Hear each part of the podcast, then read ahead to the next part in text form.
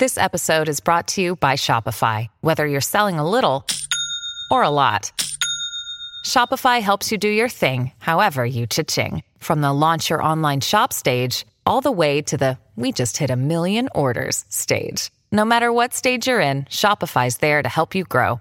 Sign up for a $1 per month trial period at shopify.com slash special offer, all lowercase. That's shopify.com slash special offer. 新たなビジネスの展開図に注目。TBS ラジオ展開図。TBS ラジオ展開図今日注目するのはこちらです。今朝はアートのお話といっても今回は新たなアプローチで作り上げられたアート作品にスポットを当てます。魚や植物が入ったアクアリウムやプランターをつなぎ合わせて水を循環させることで人がお世話しなくても成立するエコシステムを構築。新時代のアート作品を生み出す女性作家にお話を伺います。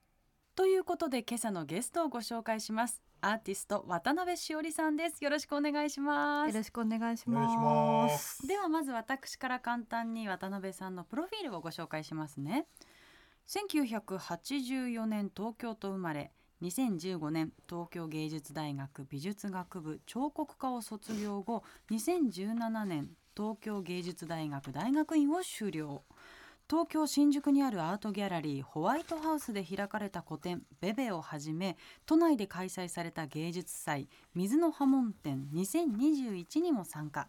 独創的なシステムで作り出す渡辺さんのアート作品は世界から注目されています。ということで、ね三浦さんまたすごい方を連れてきてくださいましたね。あのー、こう渡辺はですね、うんめちゃくちゃ面白いですよ。あの結構僕いろんな起業家とかうん。関係、あの友人とかうん。も、あの今回番組いろいろご紹介してますけど、はいいつもね。多分ね今までで一番仲いいし、あそうなんですね。へえ何幼馴染とか？あのね高校の時に、うん。彼女が女子高生の時に、うん。僕浪人生で、うん。夜ゼミのうん。フランス語受験のうん。5人しかいないクラスがあって、うん。そこでナンパした。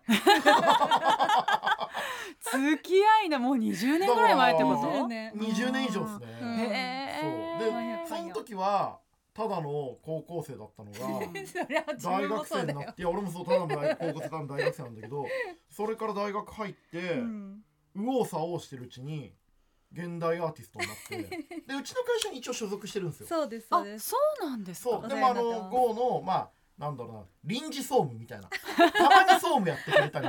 そうあでも制作物彫刻家なんでん。たまにそのオフィスにこのデスク作ってくれたりとあーなかるほど。そういうのをやってくれる面で。へえ。でも今はすごい現代アーティストとしていわゆるその現代アーティストっていうと絵とかオブジェとかってイメージがあると思うんですけど、うんうん結構ね独特な。新しいシステムを作るみたいな作品作ってるんでちょっと面白い方なんでご紹介させてください。へえ、そうあのね先ほどもご紹介したんですが、うん渡辺さんのアート作品ってどういうものなんですか？いや見ないとわかんない。見ないとわかんないうんね。あの基本的になんか生態系ってあるじゃないですか。あのこう食物食物連鎖とか、はい。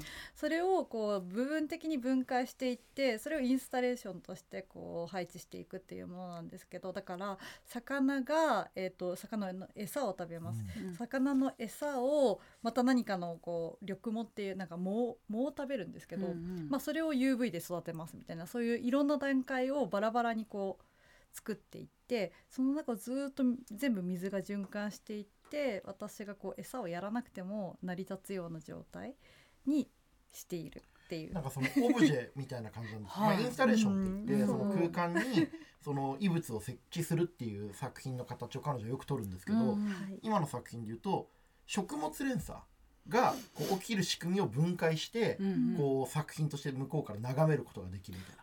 だから自分が何もしなくても、もう自然にその生きていける状態を作るっていう。ですです見る人に何を感じてほしいと思って作るんですかって。別に何も別に考えててほしくないけど、うん。その生態系をこう維持するために、えっといろいろやってるっていう、うん。なんかそそれがもう一つの、えっと見せるっていうよりは自分の活動っていうかプロジェクトとしてやってるみたいな、なんかその世界の成り立ちをちょっとその断片を感じるみたいな、なるほど、ね。そういう作品が多い印象がありますいや最初にそれ聞いた時にそれってアートなんだと思ったんですよ。うんうんうんうんでもアートなんですよね。なんか今そんな感じですね。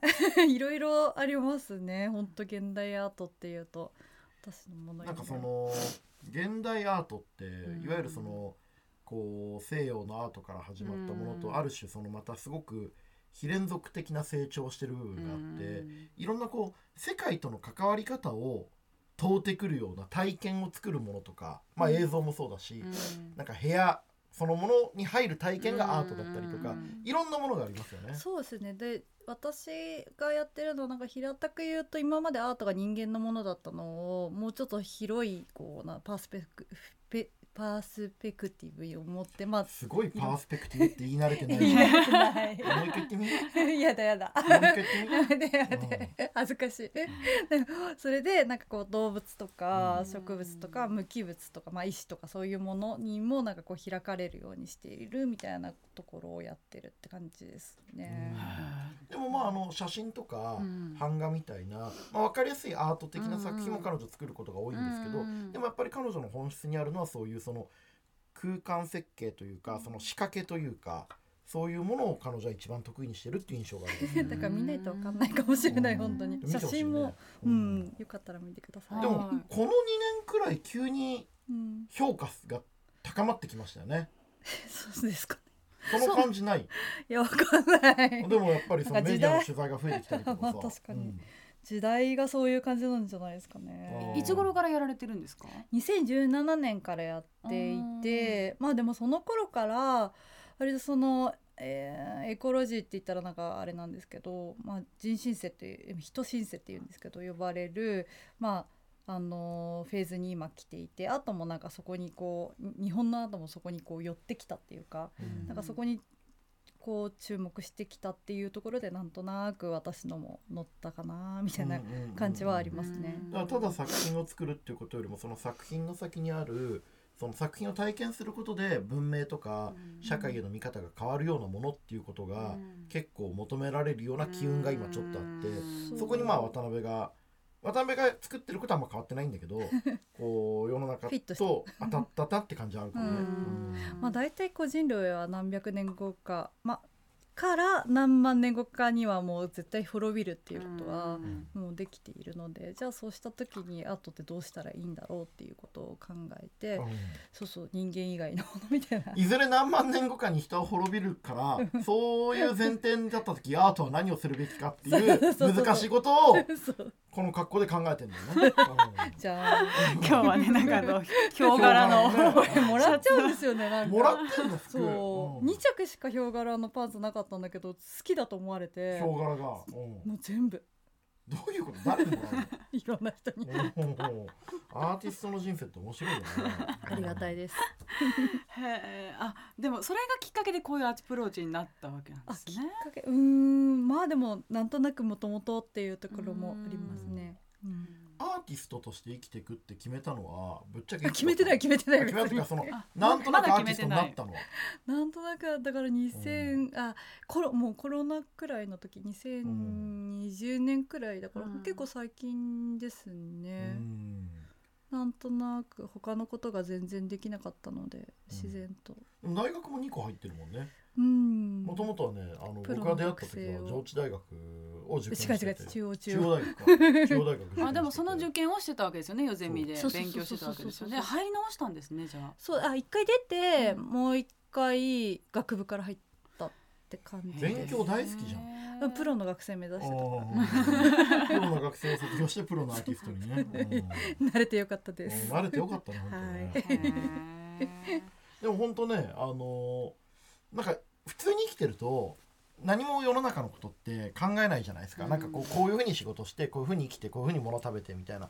でも彼女の作品見るとあれ世の中ってどうやってできてんだっけ？みたいなことを考えるきっかけになるかもしんない作品なんですよね。それでも見て何かを感じるっていうのがやっぱアートですもんね、うんうんうん、だから作品がアートっていうよりも作品を自分が見たり体験したことによって変わる感覚がアートみたいな感じあるなって俺は勝手に思ってるわ。うん、アート楽しい？あうん楽しい楽しい。楽しい。何が楽しいの、えー、なんかよくわかんないくてバタバタしてて。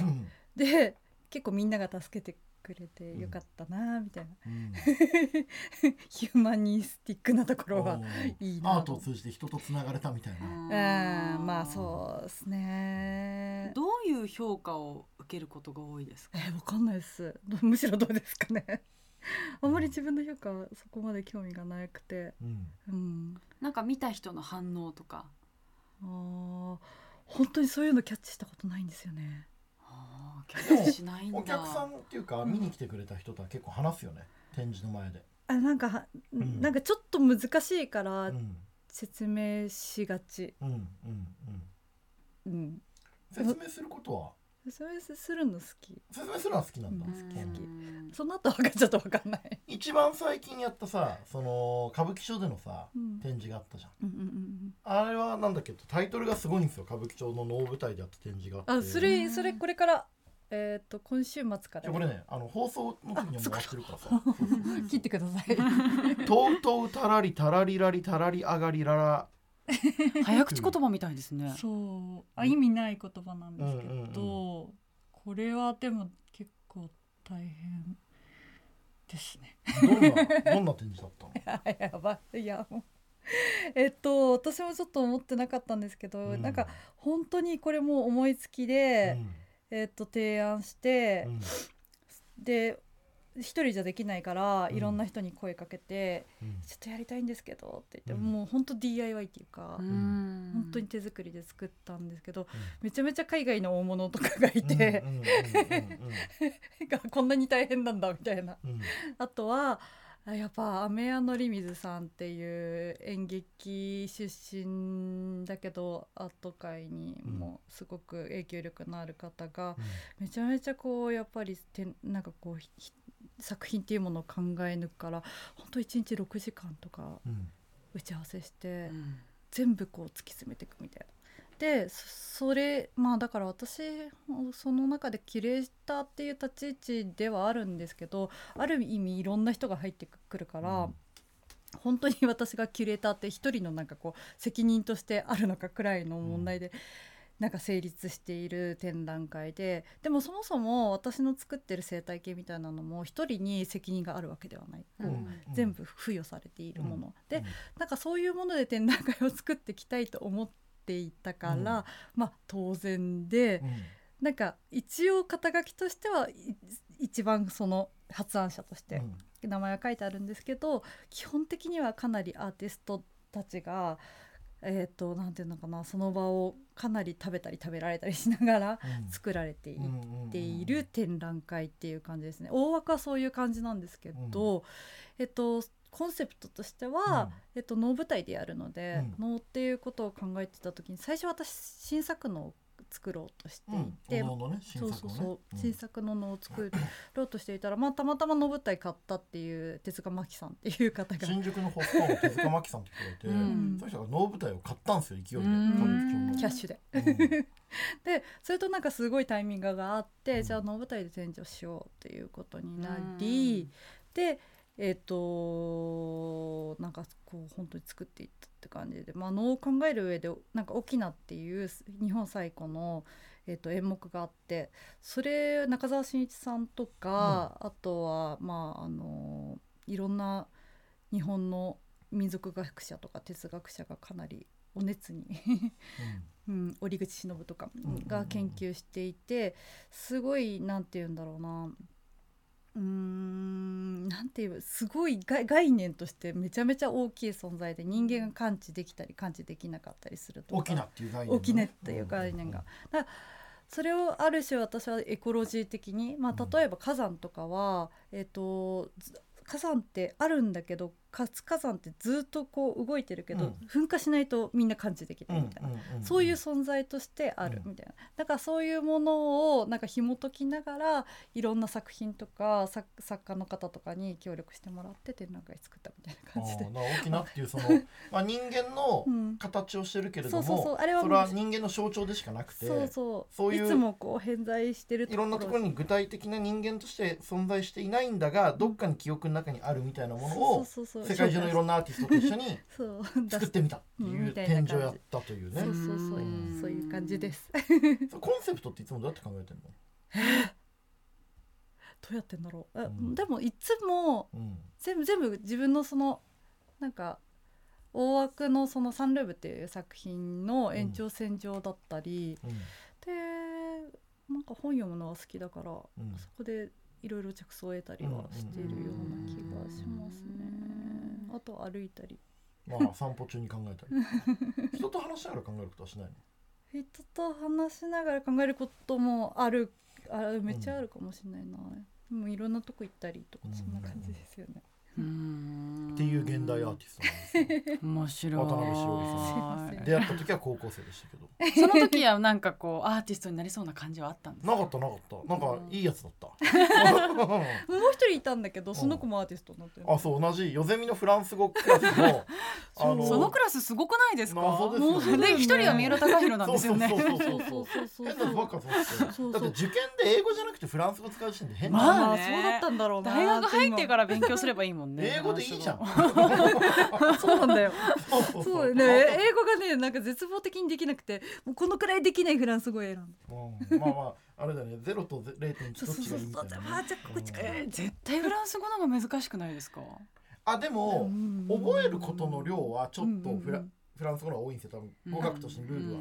だけど受ける人が少ないからうん。受かりやすいんじゃないかっていう説もあって。でも英語で受けてる人と張り合わなきゃいけないわけですよえねそう。ででもえっ、となんていうのかな問題は英語の人のパイ多いじゃないですか、うん難しくなるんですようん必然的に、うんえフランス語はねちょっと多分レベル低い。んだよ出題者側もちょちょっと手探りになってる どんかくらいなんだろうみそたいな。こで受ける人って珍しいから。そうそうそうなるそう思って狙ったんですか？まあそう。いうあった。どうせゼロから受験勉強を始めるんだったらかんなんかそう倍率が低い方がいいんじゃないかみたいな打算はありましたよね。なるほどうねミンストリームではそういう受験で英語を選ばないようなやつがアーティストになったりクリエイティブディレクターになったりするんだなっていうのはちょっと思いますよね。すごい面白いなんかちょっとヨゼミのフランス語のクラス覗きに行きたいわ今から。どんなやついるかなと思って。でも変わったやつ多かったよね。多かったと思う。なんか。逆にこう変わった人になりたい人はフランス語受験した方がいいですね。うん、なんかその 要は前提としてみんな英語受験受けるけど、うん。本当にそれが100%正しいやり方なのかを一回疑ってみるって前こと提をは疑う精神があるんだ。そうそうそういうのは多分割とあると思う。んあこれあるじゃんみたいな。ということであのお時間も迫ってきてしまったので最後に渡辺さんのはい。今後の展開を教えてください。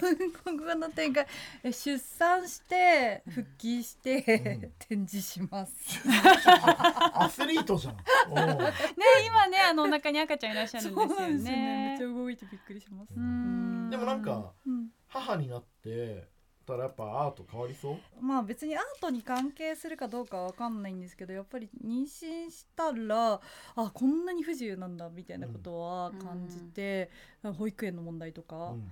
なんか新しいこうもうちょっと自分たちで育てられるなんかそういう場ができたらいいなっていうことはちょっと考えてますね、うんうんうんそれはもう、アートっていうかって感じですけど、うんうんううん。ん。でもそういったものをなんか自分の活動を通じて提案していけたらいいみたいなこともちょっと考えるんだやっぱ。ねだって、だからその責任のふ話と延長線上にあると思うんですけどやっぱり子供作ったのあなたでしょって言われて一人で育てるって超大変じゃないですか、うん。だからもうもうちょっとやっぱみんなで育てたいなみたいなところがあって、なんかそれはすごいなんか自分の作ってる作品の延長線上にはあると思ってますね。うんうんうんうんなるほどね。まあ子供は社会の宝ですからね。うんどででもそうだけどね。まあそれを何らかの形でこう、うんうん社会で子育てしていくみたいなことをなんかね意識がやっぱ、ううんん、自分のまあアーティストというかその生き方の中でうん何か働きかけられたりといいなと思いますね。はいはい。ということで今週のゲストはアーティストの渡辺しおりさんでした。ありがとうございました。ありがとうございますありがとうございました。TBS ラジオ展開図